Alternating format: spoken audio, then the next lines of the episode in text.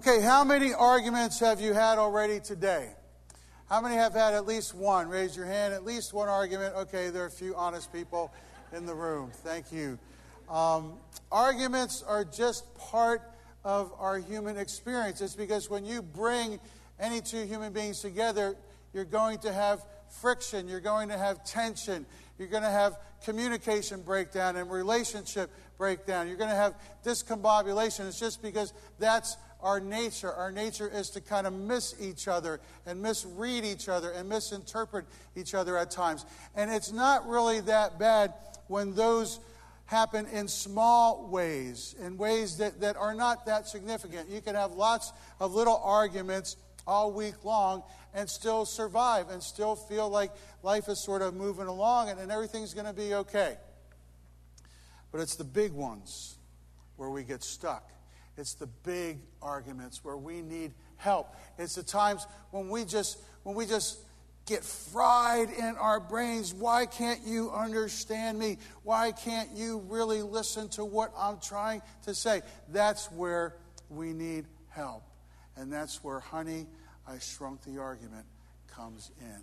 Let me bring you back to a passage in the New Testament that, uh, that gets overlooked a lot, but I go back to it often because it, it illustrates a relational truth that's so much a part of our lives each and every day, whether it's in the church, whether it's at home, whether it's at school, or whether it's in the office. Acts chapter 15.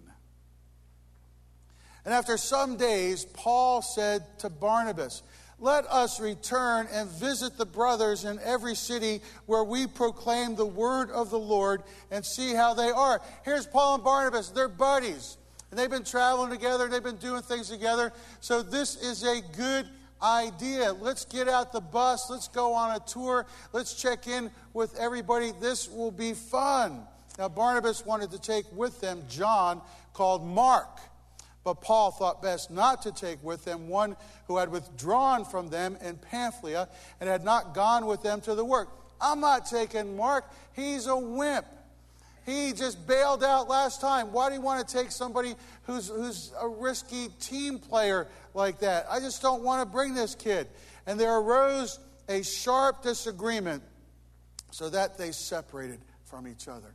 We got to bring Mark. He's a great kid. We got to give him a chance. We got to bring him along. I'm not bringing somebody that I got to babysit all the time. Well, then we're not going to go. Well, I'm going and I'm going without you. Paul and Barnabas, buddies, called by God to do a great work in the world. And there arose a sharp disagreement so that they separated from each other. Barnabas took Mark with him and sailed away to Cyprus. But Paul, he had a first round draft pick, Silas. But Paul chose Silas and departed, having been commended by the brothers to the grace of the Lord. And he went through Syria and Cilicia, strengthening the churches. You see, getting into conflict is not something that can be avoided. But what we need is a strategy to get beyond the conflict. What do we do when we get into those times when we're polarized, when we're at opposite ends of the spectrum from each other? Let me take you to a passage in the Old Testament. It's Proverbs chapter 6. And the first time I read this, I thought, this is really cool. This is really amazing. This is showing me something that, that God thinks, something that is at the very heart of his nature. Proverbs chapter, chapter 6. There are six things the Lord hates, seven that are detestable to him. This is the stuff that God doesn't like. Haughty eyes. That's, that's a, a, a look of pride. That's having so much pride that you feel you're above everybody else. Haughty eyes. A lying tongue hands that shed innocent blood, a heart that devises wicked schemes, feet that are quick to rush into evil, a false witness who pours out lies, and a man who stirs up dissension among brothers. A person who gets other people into arguments. A person who, who turns things into conflict, who, who gets things all confused all the time in relationships. God hates that. That's something God really doesn't like. Why does God hate conflict? Why does God eschew relational estrangement? It's simply because within his nature, within his nature, he is a unity. There is no conflictual nature in the person of God. Between Father, Son, and Holy Spirit, there is unity.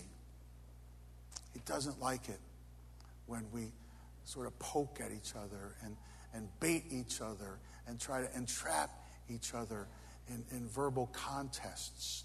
There's an interesting verse in Proverbs 13, it's verse 12. Hope deferred makes the heart sick, but a longing fulfilled is a tree of life. Hope deferred makes the heart sick. In other words, if you're hoping and hoping and hoping and hoping and hoping and hoping and hoping for something and it never happens, you get sick on the inside. You don't feel good. You feel lost. You feel disenfranchised. You don't feel really connected to anything. Hope deferred makes the heart sick. But a longing fulfilled is a tree of life. In other words, when hope becomes a reality, when you finally put your arms around that thing that you hoped for, everything makes sense. You, you come alive in a whole new way. So, the question when it comes to Honey, I Shrunk the argument is how do you get to the hope? How do you get to the hope in an argument? Let's take a look at this diagram. This is uh, one of my favorite diagrams, and, and I use it a lot, and it, it easily points out what's going on in any kind of an argument or a conflictual situation. You have the point of contact where you are in that state of disarray. You're in an argument, you're in a conflict. Something isn't right. You're on one side and there's another person on the other side. And your first move is usually to be defensive. You're trying to defend your position. You want to be right because you want to be right. And you want to be right because that makes you feel stronger or better or raises your, your supposed level of self esteem, although at that point it's only a false level of self esteem. So you move into a defensive posture. But behind the defensive posture, there are fears. There are fears. What if, what if I'm not right? What if, what's going to happen then? What if I, what if I, I weaken the relationship? What if I, what if I look weak in the relationship? And so there, there are fears that, that just layer upon layer beyond the, the defensive. But if you keep peeling back from the defensiveness, if you keep peeling back from the fears, you will finally come to a place where there's a wish and a hope. And I wish I could, you know, my wish and hope is that, that you would put this inside of your minds and just keep it as a, as a point of reference. I can always go back to the wish and the hope. How do I get back to the wish and the hope? Because if you can get to the wish and the hope, you can shrink the argument. You can get beyond those things that tend to, to bring relationships down. And you can get to the places that build relationships up. So, how do you get to the hope? Your argument style, and everybody has an argument style, is always about two things it's about relationships, it's about goals. It's about how you want your relationships to feel and look and be, and it's about where it is that you're trying to, to arrive in life.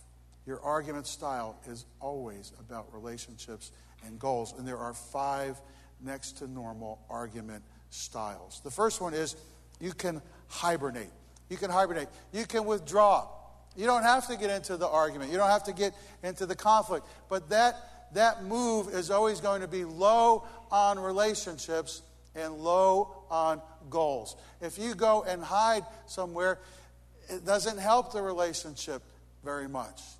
It doesn't have a vision for the relationship. It's all about you not wanting to engage. It's all about you wanting to kind of sequester yourself away and not deal with reality. So you might have an argument style of hibernation, but it's not a really good argument style in the big picture of things. You, will not shrink the argument. You can power up.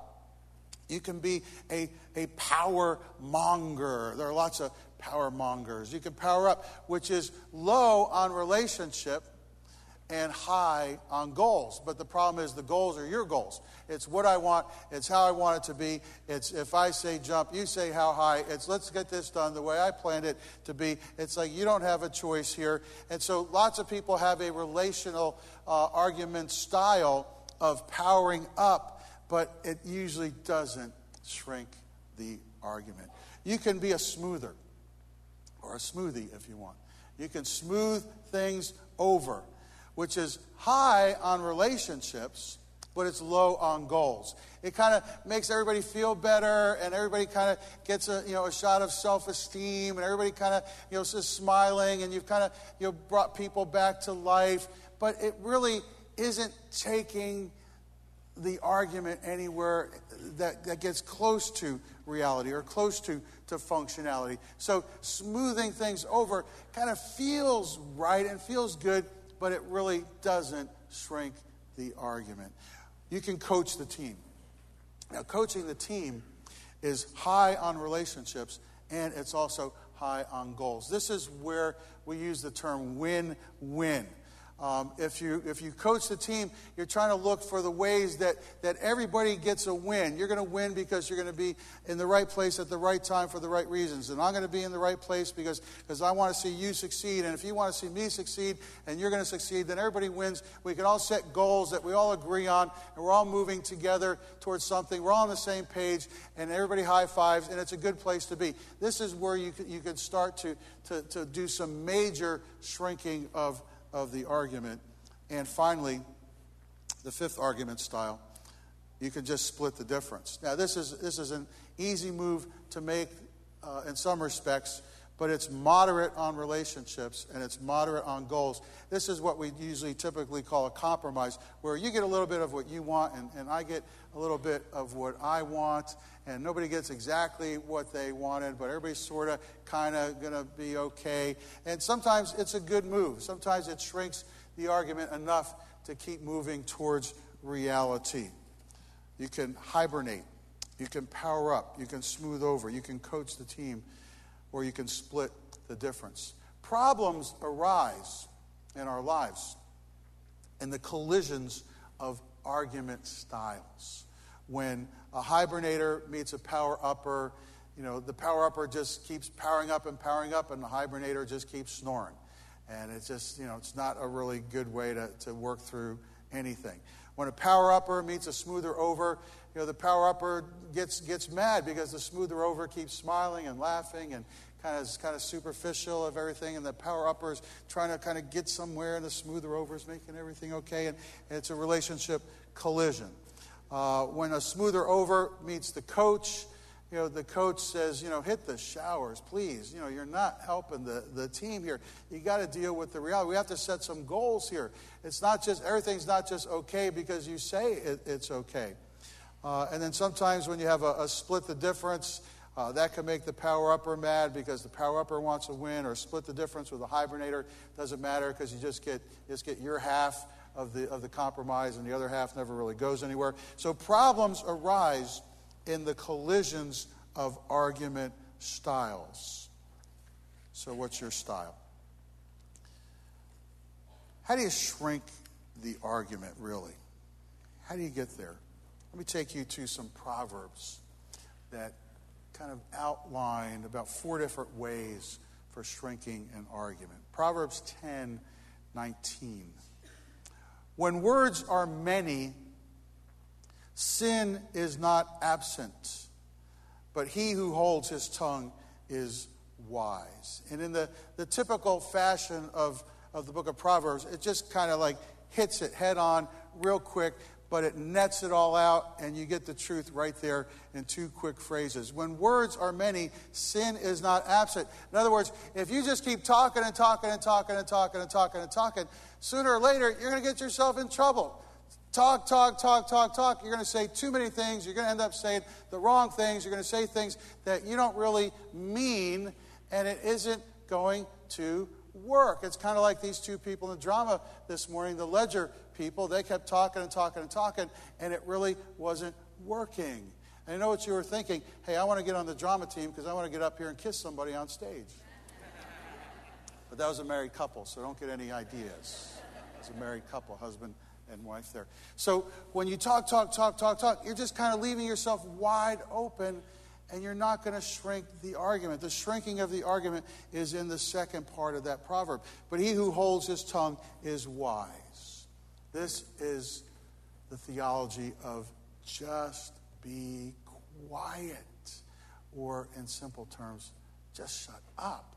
Just don't talk anymore. Just stop. Stop the production of words. Because if you stop the production of words, you might just listen long enough to hear something that starts to shrink the argument. So, holding your tongue is the first move towards shrinking an argument and listening. Proverbs chapter 12, there are three verses here that I'd like to call your attention to. A fool shows his annoyance at once, but a prudent man overlooks an insult. You see how you shrink an argument there? A fool wants to just jump in, bam, bam, bam. Okay? You said that, and here I'm coming right back. You came in with a left hook, I'm coming in with a right jab, bam, bam, bam. It's foolish. A wise person, a prudent person, overlooks an insult.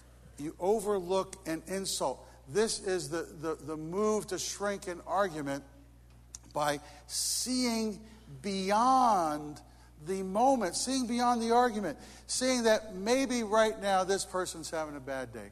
Maybe right now this really doesn't matter. This is not the time or the place. I'm just going to let this one go. It's not about the points, it's just let this thing go. You can shrink an argument by overlooking something and just, just letting it go. Verse 18 reckless words pierce like a sword. They slice people's hearts and minds and self esteem. They're like daggers, they're like weapons that just go in and they don't bring anything of life, they just bring destruction and death. Reckless words pierce like a sword, but the tongue of the wise brings healing.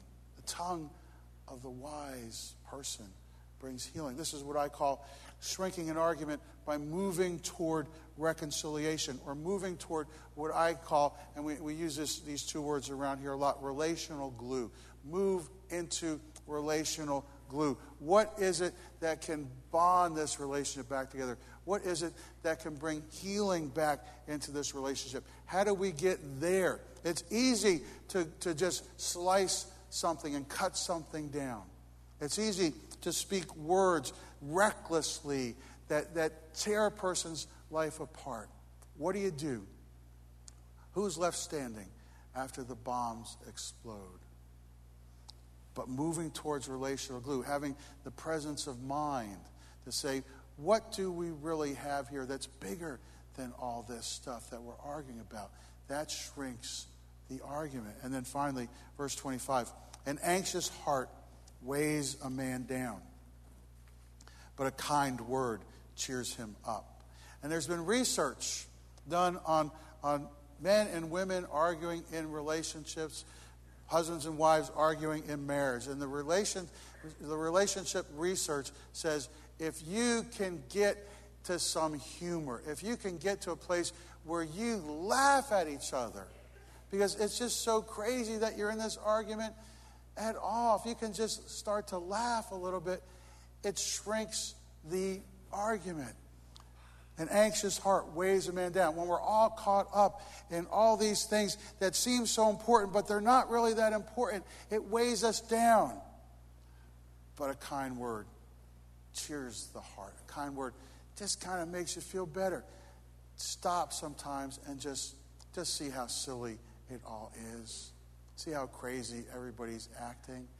See how everybody's trying to build a house on, on sand and it's all going to wash away anyway.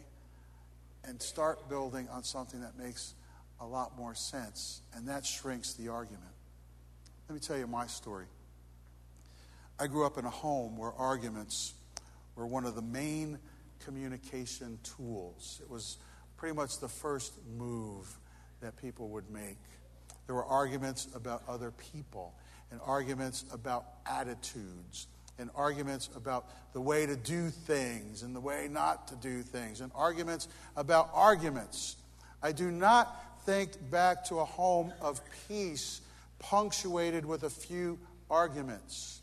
I think back to a home of arguments punctuated with a few moments of peace.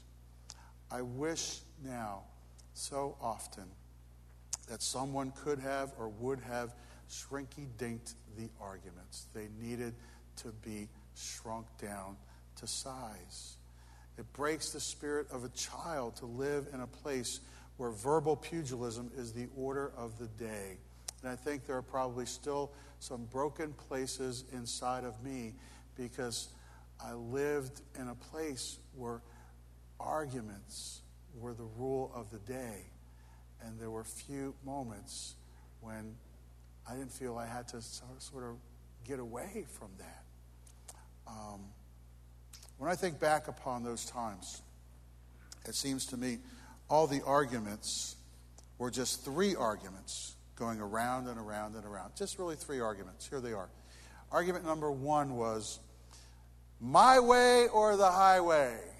That was argument number one. And, and, and my dad was just famous for that, for just sort of like laying it out there. And once you lay that out there, there is no way to go. There's no way to shrink the argument after that point. It's the demand is there, it's, it's powering up, it's saying, you know, you want to make a move? There's the door. You know, it's out there. It's not going to happen in here. And, and that just doesn't go anywhere that's good. Just can't. Just doesn't. Argument number two why someone wasn't smart enough to know how to live according to the rules of our family.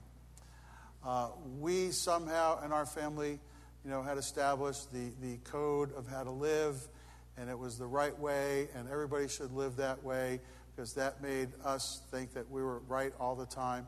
And so, if you were outside of that, then you were wide open to judgment, you were wide open to cross examination. Uh, we might as well just put you under a big light and interrogated you as to why you thought you could do that when this is the right way. And, and sometimes I was, I was the one getting interrogated. You know, why someone wasn't smart enough to know how to live according to the rules of our family. Argument number three was I'm right, which means you're wrong. I'm right. You're wrong. End of the story. Each of these arguments is rooted in pride and judgment. Each of these arguments is so short sighted. Each of these arguments fails to bring grace into the discussion. My way or the highway needs to be shrunk by understanding that a family or marriage is made up of more compromises than you ever thought possible. More than you ever thought possible. And compromises mean you only get part of what you want. You only get part of what you want. And that's part of the contract of living in a family. Why someone wasn't smart enough needs to be shrunk by understanding that you can't always know what may have influenced someone else to do what they did in a certain moment of their life, and that your family rules may not cover every situation or what God might be doing in someone's life. You got to get a much wider view of life and people and relationships and experience and what happens and what might not happen and what should happen and of grace and of God's faithfulness. I'm right, which means you're wrong, needs to be shrunk by identifying your main lines of defense and listening more for the hope that's in every disagreement. Start to peel back that defensiveness. Start to, to work your way through the fears and listen because somewhere there's a wish and a hope. You know, when you talk about arguments and you talk about real life, and I'm, I'm committed to talking about real life, you have to look at the, the argument zones that I think we all live in. Here are what I think your argument, argument zones are regulating behaviors. You argue about regulating behaviors. It's behaviors of kids, or it's behaviors that are destructive, or it's behaviors that are addictions, but there's lots of argumentation that goes on in our lives that relates to regulating behaviors. There are arguments in the zone of spending money and paying bills. Lots of arguments about spending money and paying bills. Spending money, the arguments about spending money hit the top of the list in terms of things that men and women argue about most frequently. Hey, who said you could buy that? Hey, if you did that, I'm going to do this. I'm going to I'm going to balance out the ledger. If you got those things, I'm going to get these things. I'm going to get points if you got points. It just comes down to things that, that end up breaking people's hearts and deteriorating family life. Uh, authority. Who makes final decisions? Who calls the final shot? Who's in charge? Lots of arguments about that. When, if you think about it, God's in charge. And we're trying to do His will. And so maybe the discussion should be more about what do you think God wants instead of, I want you to do what I want. Freedom. How much freedom? When do I get freedom? Where does freedom show up in this relationship? Where does it show up in the parent child relationship? Where does it show up in, in, in, terms of you know, what, what things are mine and what things are yours and what, what I want to do and what you want to do? Lots of arguments about personal freedom. Here's a big one time. The time we spend at work and home and watching TV and, and you know, when is there time for the things that are really important? When is there time for me? Is usually what that argument is about. And then finally, the argument zone of the division of domestic labor, the division of work in the home. Thank you. God bless you. you know, oh, man, lots of stuff goes round and round in that zone. You know, I was thinking about all the zones and all the arguments, and I realized I realized this. We tend not to argue. We tend not to argue when we're humble, when we sacrifice for someone else, when we give grace, when we pray, or when we listen. So you see, to shrink the arguments, you have to live more for the hope, for the wish and the hope than for self protection or self interest. Now, if we could just figure out how to do that. Hope deferred makes the heart sick, but a longing fulfilled is a tree of life. So, how do you get to the hope? I think we find out a lot about the hope in a few verses in 1 Peter chapter 3. Peter hung around with Jesus a lot, and, and Peter had an amazing ministry uh, in the first century. And, and Peter learned more and more about relationships over the course of his life than he probably ever thought he would learn. And he wrote this Finally, it's kind of like a summation. Finally, all of you, that means everybody in the room, all of you, live in harmony with one another be sympathetic. Love as brothers. Be compassionate and humble. Do not repay evil with evil or insult with insult. Don't exacerbate the argument. Don't giganticize the argument. Don't intensify the argument. That's the easy move to make. Do not repay evil with evil or insult with insult, but with blessing. Because to this you were called, so that you may inherit a blessing. Peter is saying, Look, the wish and the hope is all about figuring out how do you bless somebody else's life? How do you bring something good to somebody else? Something that edifies, something that, that honors. And when you can, can understand that your gift of something that, that honors, your gift of something that, that blesses, when you can understand that that is part of the wish and the hope for building good relationships, then you have shrunk the argument. Then you're on the other side of the argument. You're not caught up with, with keeping points. You're not caught up with insult for insult. You're on God's side of the argument. And that's where you always want to end up. When you shrink the argument, you always end up on God's side. That's how you get to the hope. Let me ask you some questions as you get ready to, to go home and put some of this stuff into practice. Where do I see myself having the same argument over and over? Who am I having it with? Why am I having it? What is it about this argument that it keeps coming back and back and back? What is my argument style? Am I a power upper? Am I a smoother over? Do I just hibernate to try to get away from it all? Or am I more about coaching? Am I at least about trying to, to find some places where we can compromise? What zone was I most in last week?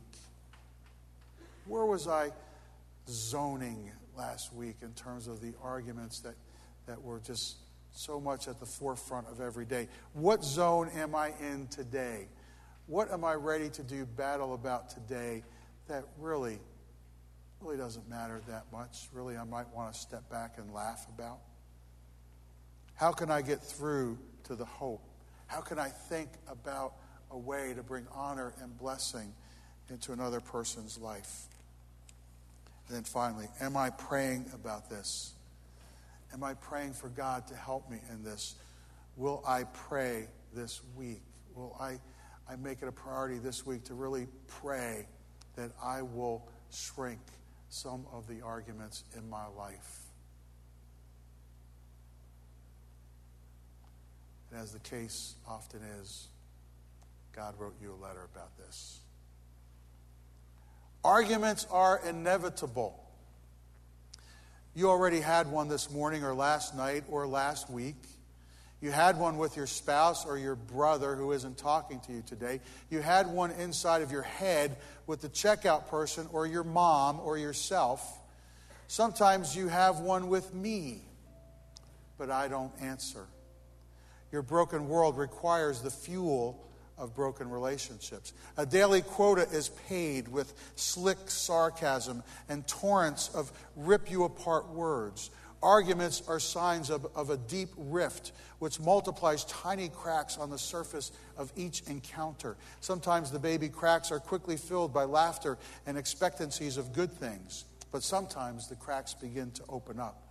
They widen with voracious personal demands, and widen with emotional blindness, and widen with unrestrained ambition, ambition until love and grace are sucked into an abyss of tirades and venomous complaints. I am sad when I see grace and love disappear into that shadow world. They are gone, however, they do not die. But if you catch an argument before it can fulfill its mission of destruction, it can become useful, leading you into different places beyond your argument collisions. Learn this in every argument, there is a seed of hope. In every conflict, there is a sliver of light. In every broken moment, there is the opportunity for healing touch. Nothing, even when it seems hopeless, is beyond grace. Nothing, even when it appears the earth has swallowed itself whole, is far from my grasp.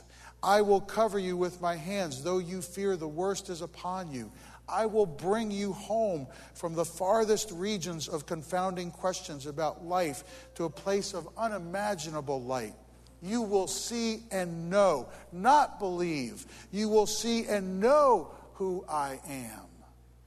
You must be diligent in not letting yourselves become ensnared by daily frustrations that lead into point for point or tit for tat debates. You must lean into me at those times when you think you have no more strength for words and let me breathe into your mind. Don't always answer an attack with an attack. Don't feel you must always win. Don't curse the machinery of relational pain. Allow my mind to be in your mind. Let my words salve your heart. Take more of me and less of the world, and you will find something amazing. You will find something beyond treasure. You will find hope, iridescent, shining, and you will know the right words to say at the right time. Most days, that will bring, be enough to bring grace and love back from the shadows. Most days, that will be enough to build something good with hope. Those days are the days I pray for for you.